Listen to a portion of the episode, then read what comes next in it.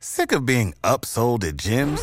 My guy, you're currently a base member. For $90 more, I can upgrade you to our Shred membership. For $130 more, you'll be a Swole member. And for just $300 more, you'll reach Sweat Platinum. At Planet Fitness, you'll get energy without the upsell. Never pushy, always free fitness training and equipment for every workout. It's fitness that fits your budget. Join Planet Fitness for just $1 down and $10 a month. Cancel anytime. Deal ends Friday, May 10th. See Home Club for details.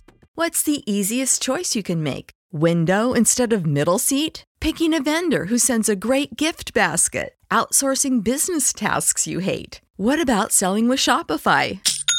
Whether you're selling a little or a lot, Shopify helps you do your thing, however you cha-ching. Shopify is the global commerce platform that helps you sell at every stage of your business. From the launch your online shop stage to the first real life store stage, all the way to the did we just hit a million orders stage. Shopify's there to help you grow. Whether you're selling scented soap or offering outdoor outfits, Shopify helps you sell. Wherever and whatever you're selling, Shopify's got you covered. Sign up for a $1 per month trial period at shopify.com slash try. Go to shopify.com slash try now to grow your business, no matter what stage you're in. Shopify.com slash try.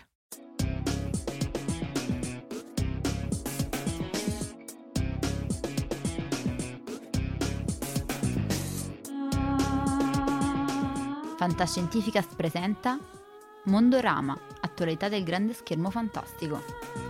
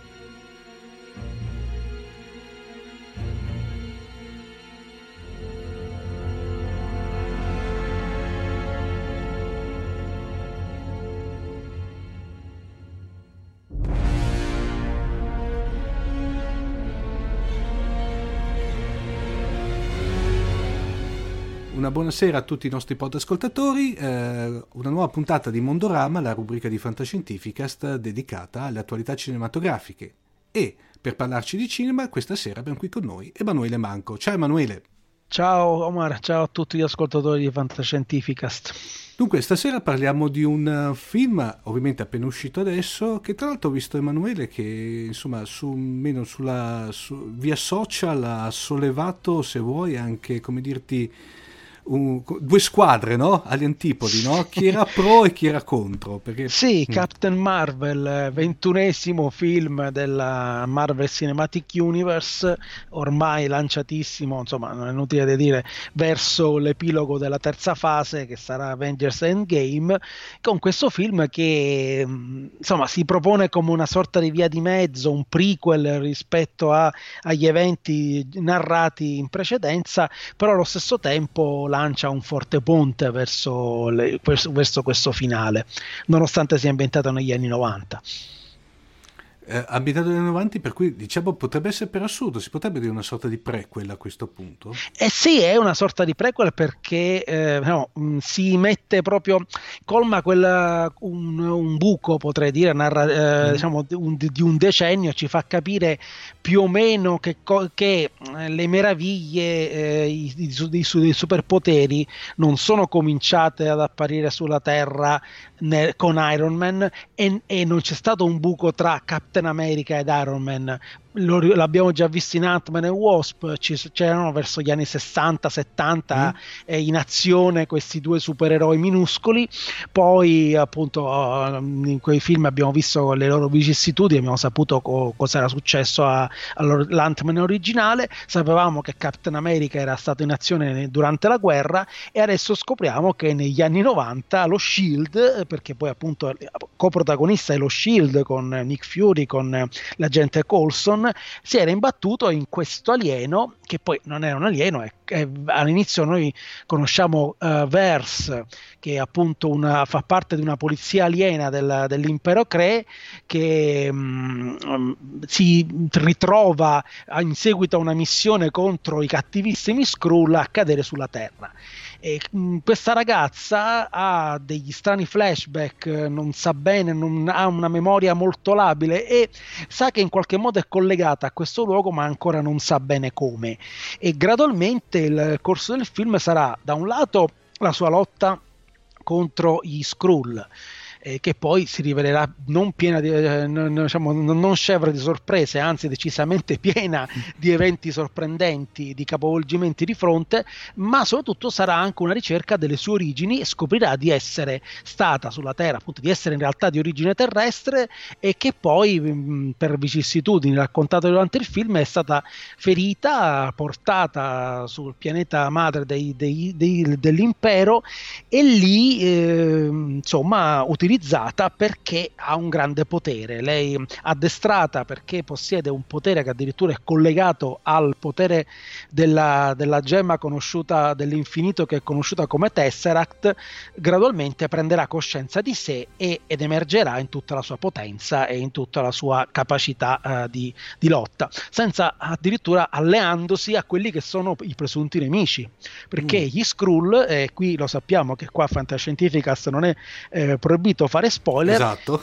qui in realtà si rivelano essere tutto il contrario di quello che eh, abbiamo conosciuto con, con, eh, con eh, diciamo, le origini della Marvel, cioè uh-huh. un popolo imperialista invasore tanto quanto l'impero crea, attenzione. In realtà eh, gli Skrull, almeno come ci vengono presentati in Captain Marvel, sono degli esuli, privi di un loro pianeta, perseguitati, costretti alla lotta e a, mut- e a infilarsi tra gli esseri umani perché per sopravvivere, per cercare di, poi di eh, trovare un modo di raggiungere un, un, pianeta che li possa ospitare e quindi possano vivere in pace senza disturbare nessuno o essere disturbati.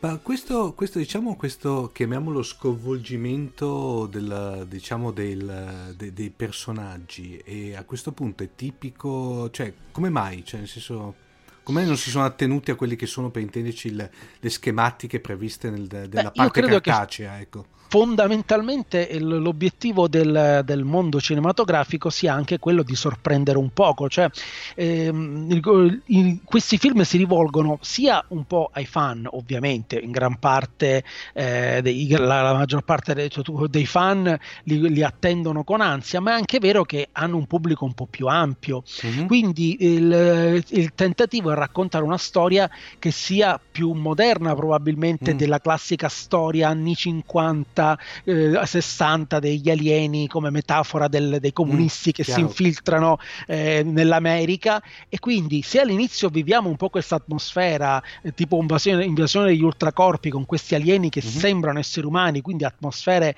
eh, di sospetto, di paranoia, gradualmente evidentemente hanno cercato una soluzione più moderna in cui il bene non sia per forza da una parte e il male per forza da un'altra, ma ci siano sfumature e che magari alla fine eh, questo sorprenda gli spettatori, specialmente magari chi, chi, chi si attende qualcosa. Cioè, eh, da un punto di vista del, del trailer, eh, quello che ci si attendeva era la classica storia di origini con il personaggio che si scontra con gli alieni, col cattivo della settimana, in quel caso gli Skrull, e poi invece e vince. Invece qui ci sono altri giochi, ecco, un gioco alla sorpresa perché hanno tabula rasa con l'universo Marvel alla fine. E ricordiamoci, i film sono ispirati ai film, ai, ai fumetti. E tra l'altro il film comincia con un bellissimo omaggio a Stan Lee, eh, recentemente scomparso, omaggiato già dai titoli di testa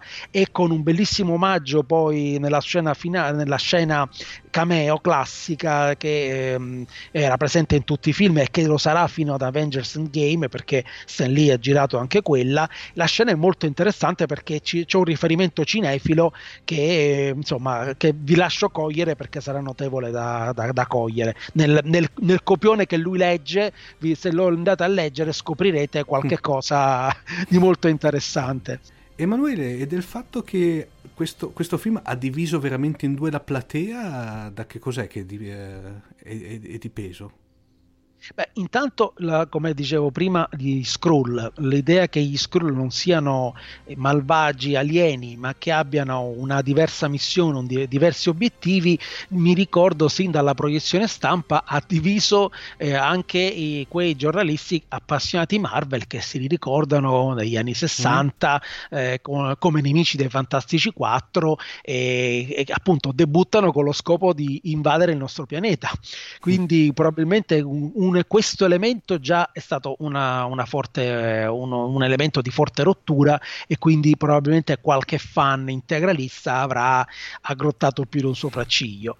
Eh, l'eroina femminile non credo perché di fronte al fatto che comunque eh, i tempi erano maturi perché anche la Marvel avesse una eroina femminile, una donna eh, come protagonista assoluta e quindi insomma eh, siamo abituati abituati da anni, Carol Danvers è un personaggio con una storia editoriale molto lunga. Probabilmente è questo elemento che ha spiazzato il, le, il, il pubblico e quindi ha creato queste polemiche, se, voi, se, si vogliono definire tali. Insomma. Per cui diciamo, se voi po- possono essere state le classiche polemiche, permettimi il parallelo un po' come, come per Discovery di Star Trek, sostanzialmente il fatto che sostanzialmente andando un pochino fuori, oppure più che Star, eh, ricordo per i film di strategia J.J. Abrams, cioè il fatto di sì. andare fuori un attimo da, da quelli che sono i canoni di un universo consolidato e se vuoi biblico nel senso dogmatico come potrebbe essere? Assolutamente sì. Mm. penso che siano stati questi eh, i principali cioè il tradimento. Mi ricordo polemiche quando il mandarino in Iron Man 3 venne ridotto una specie di, bu- di una macchietta, operetta una macchietta di un, un millantatore eh, oppure il Thor Ragnarok trasformato in una specie di farsa. Eh, chiaramente questi cambi di tono queste interpretazioni che vengono effettuate nei film possono essere fonte di, eh, di disturbo, considerando, considerando, che gli Skrull sono stati protagonisti per anni di saghe eh, appunto di scontri, di invasioni, tra cui una, un crossover come Secret Invasion di qualche anno fa, eh, magari questo ho letto da qualche parte in rete qualche fan che diceva ma col, allora ci dimenticheremo di Secret Invasion? Boh, eh, io non lo so, nel senso che questo film è inventato negli anni 90 90. Quindi può anche darsi che gli Skrull nel, nel frattempo, hanno, dopo aver trovato un loro pianeta, decidano per esempio di eh, riprendere l'espansione, perché magari il comandante che abbiamo conosciuto in questo film mm, non, più, non sarà più il protagonista, magari qual, l'impero si rialza e da forza perseguitata diventa imperialista. Voglio mm-hmm. dire, non sarebbe la prima volta che nella storia, eh, acc- nella storia umana sono accadute queste cose, che i perseguitati siano diventati persecutori attori, perché potrebbe capitare anche nell'universo Marvel, quindi nel nulla è scolpito nella pietra. Eh, e Brie Larson come ti è sembrata?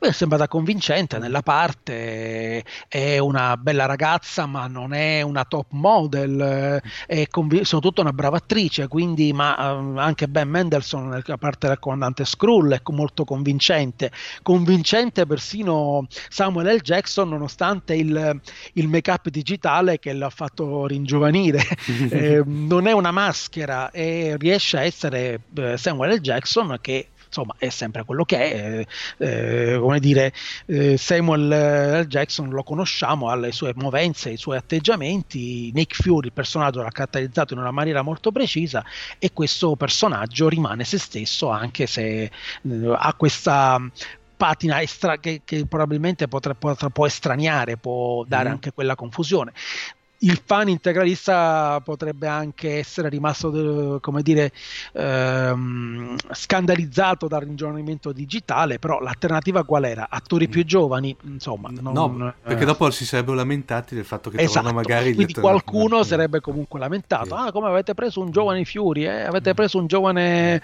Colson, mm. e invece hanno usato un altro sistema, ecco. E poi soprattutto Emanuele c'è vera, il vero protagonista del film che farà la gioia di tutti i, i gattofili. C'è il gatto Goose che si rivela essere un pericolosissimo Flerken.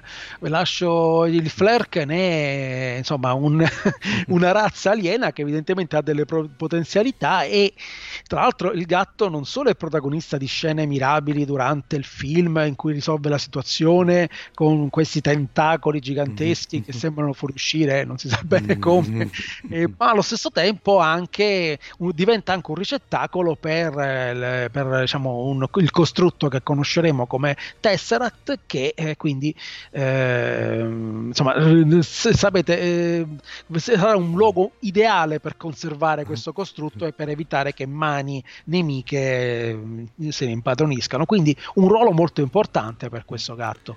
Tra l'altro ho avuto un paio, un paio, di, miei, uh, di, miei, di miei amici gattofili praticamente che dopo aver visto il film hanno subito messo le mani avanti fa da d'ora in poi guarderemo i gatti con tutt'altri occhi.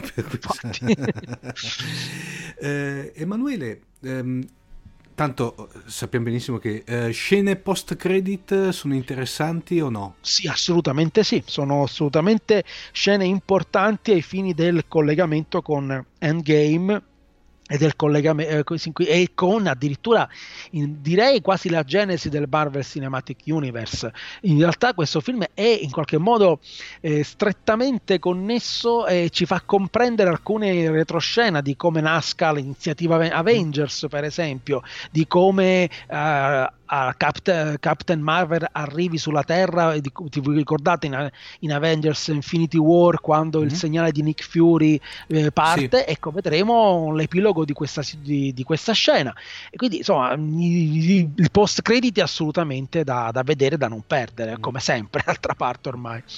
E secondo te faranno ancora una, diciamo, un'operazione di questo con magari un altro, altri personaggi? Di, di, diciamo, beh, è, è, sbagliato dire tappa, tappa, come, tappa cronologia, nel senso giustifi- eh, come dire, dare no, una... perché più giustificare direi riempire la sì, cronologia riempire, sì. del, dell'universo Marvel. Beh, eh, bisognerà vedere le, come proseguirà. Sicuramente ci sono appunto, eh, da un punto di vista di contenuti, abbiamo visto che alcuni tentativi non sono andati benissimo, per esempio la serie Agent Carter eh, in tv non è andata molto bene. Adesso bisognerebbe capire come giustificare eh, una serie supereroistica sembrerebbe di no. Eh, stesso, la stessa Captain Marvel d'altra parte agisce ma poi va via dalla Terra, quindi non rimane mm-hmm. ad agire eh, come supereroina a lungo sul nostro pianeta. Quindi in qualche modo c'è sempre da considerare che i supereroi che hanno agito tra gli anni 40 e, i, e l'esordio di Iron Man potrebbero essere, aver agito dietro le quinte e non appunto non visti dalle da, dal resto dell'umanità. Quindi mh, dovrebbero tenere conto di questi fattori. Io mh, credo che in realtà l'obiettivo sia portare avanti, portare avanti le storie dei personaggi che hanno debuttato come vabbè, ormai come Amazing Spider-Man che arriverà appunto Spider-Man che sarà al secondo film già questo luglio, quindi un film che lo vedrà in scena, lo vedrà di, ritornare in azione dopo, aver, dopo, averlo visto morire, tra virgolette, in uh, Infinity War, poi appunto seguiti annunciati per lo stesso Captain Marvel, per Doctor Strange, per uh, Black Panther, quindi in questo momento sembra che l'obiettivo sia più che altro guardare avanti. E anche se per esempio il film sulla vedova nera potrebbe anche essere un film flashback che racconta per esempio tutte le sue vicende da spia, chissà magari in compagnia di Occhio di Falco. Ci sono di questo tipo, più appunto verso questo film oppure verso le, le serie tv che eh, stanno per nascere su Hulu che non proprio sui film, ecco. Mentre invece saltando diciamo dal, dall'altra parte, dall'altra riva del fiume, cioè la famosa distinta concorrenza, siamo in attesa di Shazam. Sì, arriverà questo film su un personaggio che si chiamava in origine Captain Marvel, tra mm. l'altro, che però appunto poi il nome è stato trasformato in Shazam, mm. che era la parola magica che il, protago- il piccolo, il bambino tra- che il protagonista ehm, pronunciava per trasformarsi in questo superuomo, un film che boh, abbiamo visto i trailer, sembra che la, la, butteranno ancora di più in caciara mm. di quanto non abbia, fatto, non abbia fatto la Marvel stessa con Ragnarok, per esempio, e quindi credo, o di quanto la DC non abbia fatto con Aquaman. Penso che abbiano cercato di togliersi quella fama, stiano cercando di togliersi quella fama di, eh, di film pallosi, di film in cui eh, si, si, si, si famosa, autoflagellano. La famosa vignetta di Leo Tolani. Esatto, che è rimasta famosa. eh, quindi sembra che l'obiettivo sia distinguersi e soprattutto di eh, abbandonare un po' l'idea di universo condiviso in favore di film singoli che parlino dei personaggi singoli e non eh, che appunto eh, cerchino di costruire un universo condiviso che non ha funzionato, eh, almeno agli, agli, per quanto riguarda gli incassi e anche la critica. Quindi mm, sembra che la direzione che abbia preso la, stia prendendo la DC sia completamente diversa. Forse un po' troppo, io ho visto i trailer, quelli che sono diciamo resi, stati resi pubblici fino adesso, io forse lo trovo un filino fin troppo sopra le righe Shazam. Eh, poi i trailer possono raccontarci tutto sì. il contrario di tutto. I film, i, molte volte i trailer sembrano da raccontare il tono di un film, ma poi mh, le scene che non vediamo lo trasformano in un'altra cosa. Basta estrapolare le giuste scene e te sembra che il film sia fatto solo di battute. Se pensi ai film Marvel stessi, sì, sono pieni di battute, ma non sono solo quello. Quindi quindi sì, fai infatti. un collage delle principali battute e sembra che il film sia, una, sia un, film, un film comico. Uh, quindi anche lì bisogna stare attenti. Vedremo probabilmente anche una mossa promozionale. Venite, si ride, eh, sì, che sì. è una cosa terribile secondo me, perché no. è un po' come quando a teatro mm. ogni, ormai sembra che, visto che il teatro è una cosa seria, mm. molto eh, appunto anche lì da, da flagellazione, ehm, quando presenta uno spettacolo teatrale si ride molto, che lo scopo sembra eh, dover far ridere per forza perché eh, se no non, non, non, si incassa. Quindi magari la, Shazam ha anche i suoi momenti seri, non lo sappiamo, ecco. Invece, Emanuele, eh, invece saltando diciamo al piccolo schermo, come si diceva tanto tempo fa, no? eh, Emanuele, stai seguendo la seconda stagione di Discovery? Sì, sì, sono allineato al, agli ultimi sviluppi. Come ti, sta sembra, ehm, come ti, ti sembra? Beh, è un prodotto fatto con professionalità. Ci sono molti fan service molto furbi, eh, molte, molte, strizzate d'occhio alle continuity precedenti, mm-hmm. al, alla, a questo tentativo di, di mostrarci com'era Star Trek eh, anni fa e come invece lo rappresentano oggi. Secondo me ci sono inter- degli spunti interessanti su come si stiano rapportando alle critiche dei fan. Infatti. Per esempio, mm, due cose che mi hanno colpito molto sin dalla prima puntata. Intanto, quando arriva il capitano Pike, eh, la prima cosa che accade è che arriva un gruppo di. di arrivano colori belle uniformi della sì. classica, sì. dorata, rossa, mm. blu. E il, nel comando c'è una tutina rossa. A quel punto, la, la prima rottura è che la tutina rossa non muore per me questa sembra, a me questa cosa ha colpito perché secondo me è un chiaro strizza, una strizzata d'occhio ai fan. Attenzione, mh, le cose non sono più quelle che di una volta. E due, il fatto che a Pike in fondo piaccia molto l'uniforme della Discovery, sì. anche se poi c'è questo scherzo sul fatto che non ama molto gli ologrammi, mm. eh, perché lui preferisce il bello schermo di una volta. Non lo so, ci sono questi continui strizzatine d'occhio ai fan secondo, per dirgli guardate, stiamo facendo un'altra cosa. Quindi eh, se siete scontenti di quello che facciamo perché non ci sono più le divise vecchie, perché non ci sono più i, i vecchi relay con i Wii Wii, tutte, mm, sai, le, queste cose qua, eh, fatevene una ragione perché è così, cioè Discovery è questo, dimenticatevi la vecchia Star Trek, o meglio, sì. tenetela ben in memoria perché fa parte della storia, tant'è che nell'ultima puntata che ho visto di Discovery c'è un preciso riferimento allo zoo di Talos, eh, sì. quindi all'episodio in cui Pike esordisce per poi appunto però sparire nel limbo perché tranne può essere recuperato molti episodi dopo in sedia a rotelle, mm. eh, appunto eh, cui, diciamo, da qui iniziò tutto, anche se poi quel, quel pilota eh, non diede appunto seguito in quella forma a Star Trek perché fu giudicato comunque troppo troppo, troppo cerebrale. Ricordano tutti questa vicenda, tutti i fan. Quindi eh, è- c'è comunque il- questo rimando, questo confronto diretto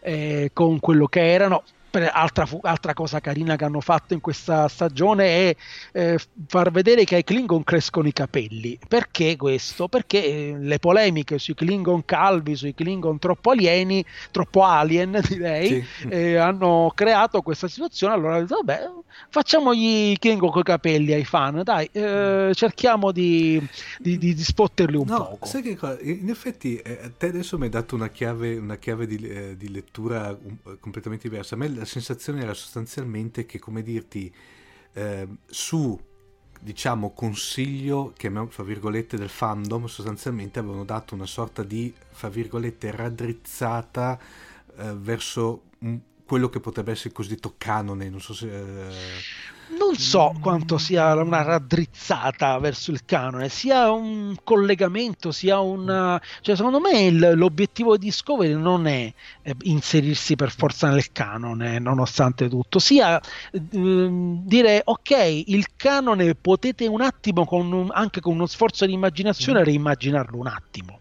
Questo io ho, ho questa Sì, impressione, beh. soprattutto visivo, perché il problema è il confronto in- con, con quello che è il canone visivo. Sì, che poi tra l'altro Emanuele già sulla carta Enterprise, che eh, diciamo nella cronologia Esatto. Star Trek era eh, diciamo da dove è nato tutto, già visivamente rispetto alla serie classica sembrava anni luce più avanti, Sì. no? Cioè, o scusa, anni luce secoli più avanti, no? Il Eh. problema più grosso di Discovery sarà non tanto ri- col canone visivo, ma quanto raccordarsi col canone cronologico. Sì. Cioè, la figura di Michael Burnham è, è da inquadrare come innesto di retrocontinuity, una Mary Sue. Perché eh, una Mary Sue con, super- con ulteriori, con ancora più superpoteri delle classiche Mary Sue. Che cos'è Michael Burnham? Visto che insomma, mh, se, se io avessi io ho una sorella, insomma, eh, Sì. se con i miei amici può capitare di, di- con i miei amici colleghi di dire che ho una sorella che sta a Palermo per i fatti suoi. Ora ecco che Spock in eh, 50 anni Mm. in, in- in- in una vita infinita eh, non abbia mai detto che è una sorella, ovviamente questo fa capire che la sorella non c'era nel- in quel canone. È inutile di stare lì a pensare che c'era ma era nascosta. No, in realtà non c'era, non era un personaggio inesistente. Quindi questa cosa la risolveranno, sarà questo il- la cosa che- con cui dovranno eh, venire a patti. La povera Michael morirà, per esempio, non lo so, sparirà perché come se non fosse mai stata. Ci sono tanti mh, questi in- incognite da questo punto di vista. Quello che trovo però veramente bello, nel senso che mi pi- Allora, tieni conto Emanuele che detto, io ero molto perplesso della- ovviamente da, da, da, da, da- tracker, fra virgolette, zoccolo duro, ero molto perplesso della nella prima, chiamiamola prima stagione. In, que- in questo caso secondo me è meglio parlare di archi narrativi, perché l'idea sostanzialmente loro è di fare queste miniserie poi alla fine della fiera che aprono Sì. e chiudono un arco, che lo trovo geniale secondo me perché...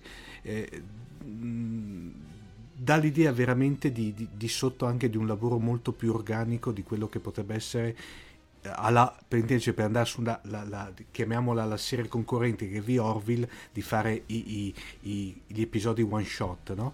Sì, ma considera che questa cosa Sì. non è nuova nel mondo di Star Trek per, per sì. tutto l'arco, l'arco narrativo dell'ultima stagione di Deep Space Nine. Nine, mi viene in mente anche la, la terza di Enterprise quando avevano fatto Sì. la guerra con Cindy eh, Esatto, quindi mh, non c'è sempre stata, c'è Mm. negli ultimi tempi una verti- Mm. un'orizzontalità della trama in Star Trek, sin dai, diciamo, da- dalle uh, produzioni un po' più recenti, mentre altre come Voyager, vabbè, Next Generation era una serie degli anni 90, degli Sì. anni 80, eh, quindi insomma tut- non parliamo appunto di- dell'originale, quindi è chiaro che Mm. la struttura era quella di quel linguaggio, è chiaro che si è attualizzato il linguaggio, questo linguaggio. Babylon 5 da questo punto di vista ha portato, o Battlestar Galactica, queste serie hanno portato beh, ancora più spinto verso la- Sì. L'orizzontalità della trama. Soprattutto poi il fatto di concentrarsi in pochi episodi a stagione invece di 25 ha, mm. fatto, mo- ha fatto, sì che spariscano per esempio i fill-in, cioè quelle puntate sì. così un po' Quella... interlocutorie che potevano essere messe in qualunque momento della, della, stagione ma che non cambiavano al corso degli eventi. O le famose le, le clip, le, le, clip show, no? quelle che erano sì, che venivano fatte, ti ricordi che in ogni, sì, in ogni stagione ce n'era una dove c'era i, i brani presi dagli episodi precedenti? Sì, quelle erano classiche puntate che venivano assemblate allo scopo di mm. risolvere più o meno la settimana sì. perché magari si è in ritardo con le riprese, perché non c'era modo per, per, accorciare i tempi, allora si faceva un cappello introduttivo, un cappello finale mm. e poi in mezzo vari flashback sì. eh, per appunto mascherare questo, mm. questo, questa, diciamo, questa costruzione narrativa, una cosa che c'era in ogni, in ogni non era solamente in Star Trek, eh. le no. puntate, queste puntate, tutte le serie di lungo respiro le hanno, le serie televisive di lunghissimo respiro le hanno avute e le hanno ancora. Eh. E ti stavo dicendo, la, la cosa bella che, che, mi, che, vedo che di Discovery sto aspettando l'episodio successivo, cioè praticamente mi ha riportato a, a, come una volta che non vedevi l'ora di vedere l'episodio successivo per vedere che cosa tiravano fuori. Sì, questa storia dei cliffhanger sicuramente mm. ti lascia sospeso, ecco. ecco. Mentre invece eh, con, con The Orville The Orville è un'altra serie che io ah, sto apprezzando molto. Mi è piaciuto anche che negli ultimi tempi abbiano virato un po' più dal ridanciano verso, sì, non dico sì. serietà totale, sì. però insomma la, la, doppia puntata dei Killion è, è, tosta, non è una puntata da poco, è anche, anche un po' pre... l'attacco dei Borg della, di The Orville. Cioè... Ma anche quella, anche quella precedente a questa qui doppia dove c'era sostanzialmente... Cioè, alterna veramente, sto vedendo che ne, soprattutto in questa stagione qui, alterna puntate molto, fra virgolette, diciamo leggere per modo di dire, altre puntate che sono belle toste, nel senso... Ah, secondo me Seth MacFarlane si è rivelato un ottimo scrittore, un ottimo produttore e anche, devo dire, un ottimo attore. La serie la trovo mediamente meglio recitata se volevamo fare un confronto di, di, di Discovery. Devo dire che alcuni atto dei, dei, membri del cast di Discovery mi lasciano veramente perplesso proprio a capacità recitativa. Sì. L'attore che fa Vok, eh, niente, io guardo, lo, lo vedo eh, guardare il, il, il, vuoto in modo vacuo e dico ma vabbè ok, sarà, avrà la fisica, avrà la parte, però non mi convince molto. Mentre la media degli attori di di Orville mm. la trovo superiore. Eh, insomma, sì. anche Mark Jackson, per dirti, da dietro quella maschera, con le posture, con il linguaggio del corpo, sì. funziona benissimo. Sì.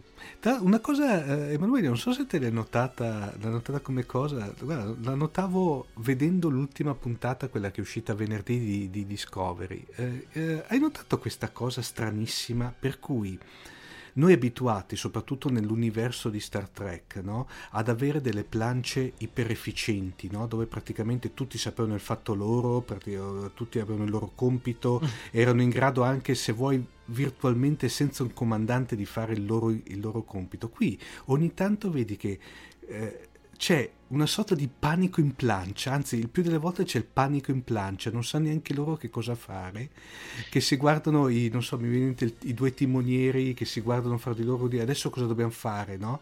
Eh... Eh, credo che sia anche una serie mm-hmm. che viva di, cioè, che è ambientata in un periodo storico in sì. cui eh, c'erano molte più incognite, mm. la, una federazione più giovane, un, um, ma anche in, nella stessa Star Trek eh, classica alla fine c'erano momenti in in cui insomma, i, praticamente il, il, giovane Chekhov si mm. trovava in difficoltà, sì. per esempio, quindi non, que, queste cose accadevano. Qui sicuramente anche l'atmosfera più concitata che tende a, a questo, cioè tutti gli eventi in Discovery accadono in maniera molto veloce. Sì, è molto quindi... scoppiettante, poi con questi piani ripresi certe volte molto alla, con la Steadicam, penso che siano. Sì, camere in movimento, insomma, c'è veramente sicuramente un uh, dinamismo maggiore. Mm.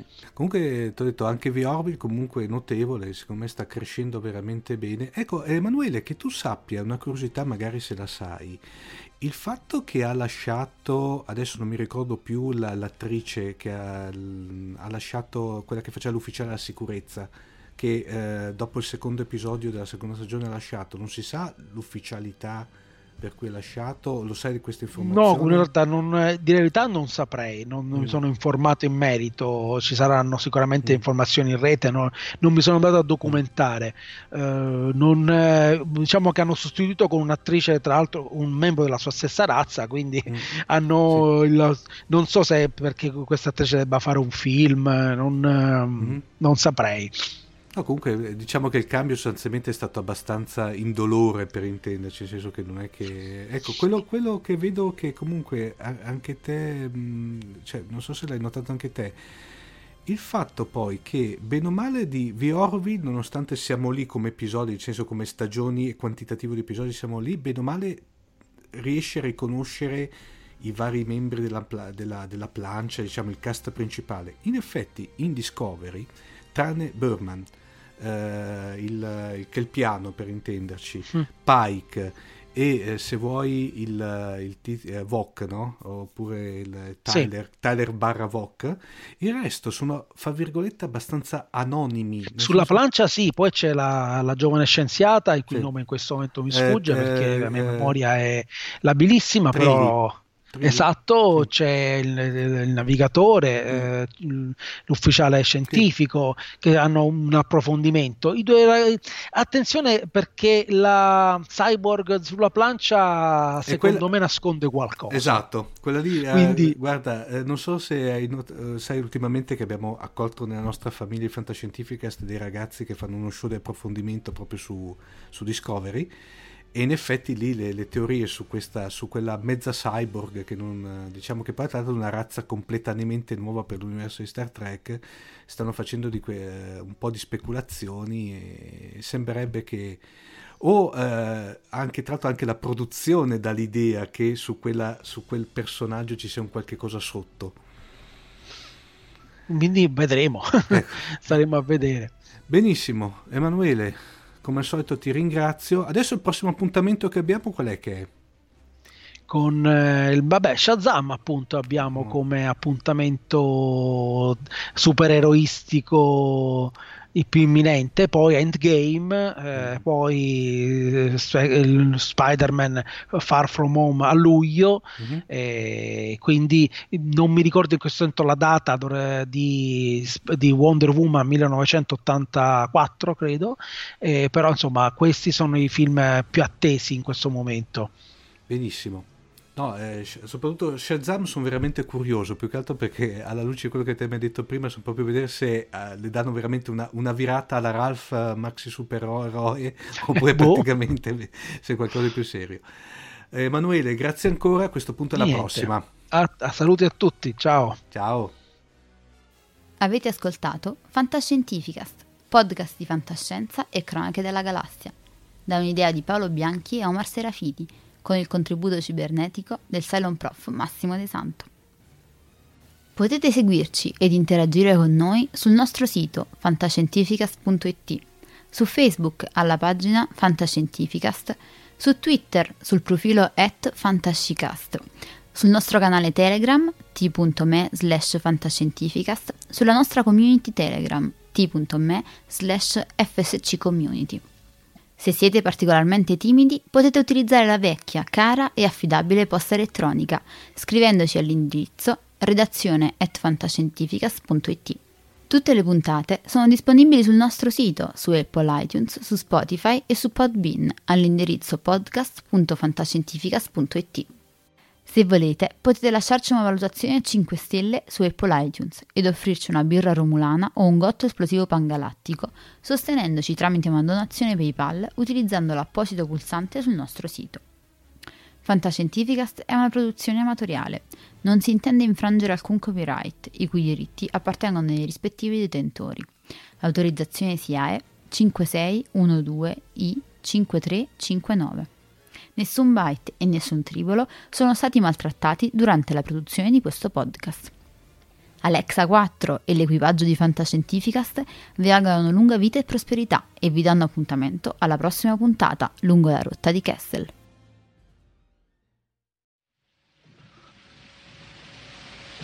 Io ne ho viste cose che voi umani non potreste immaginarvi. Navi da combattimento in fiamme al largo dei bastioni di Orione. E ho visto i raggi B balenare nel buio vicino alle porte di Tannhäuser. E tutti quei momenti andranno perduti nel tempo come lacrime nella pioggia. È tempo di morire.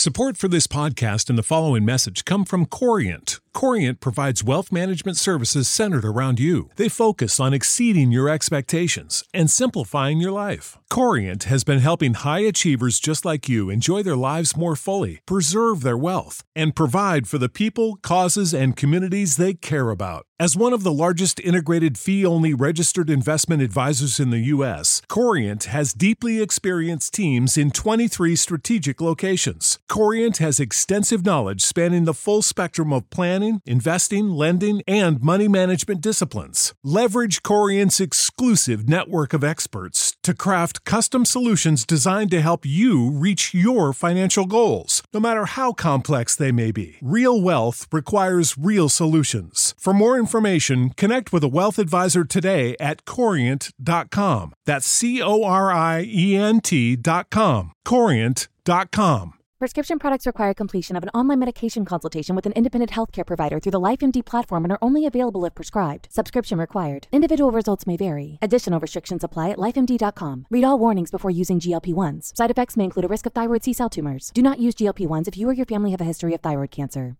If you've struggled for years to lose weight and have given up hope, did you know you can now access GLP 1 prescription medications through LifeMD? LifeMD is now offering eligible patients online access to GLP 1s, the breakthrough prescription medication that can help you lose body fat and weight. Listen to what people are saying. You just take your shot. It doesn't feel like you're on a diet. What I wasn't expecting it to do was to shut off the food noise. This was life altering. And if I can do it, I feel like anybody can do it. And here's the best part your insurance may cover 100% of the cost of your medication. So go to trylifemd.com to have your eligibility checked right now. Get started today at trylifemd.com. That's T R Y L I F E M D.com.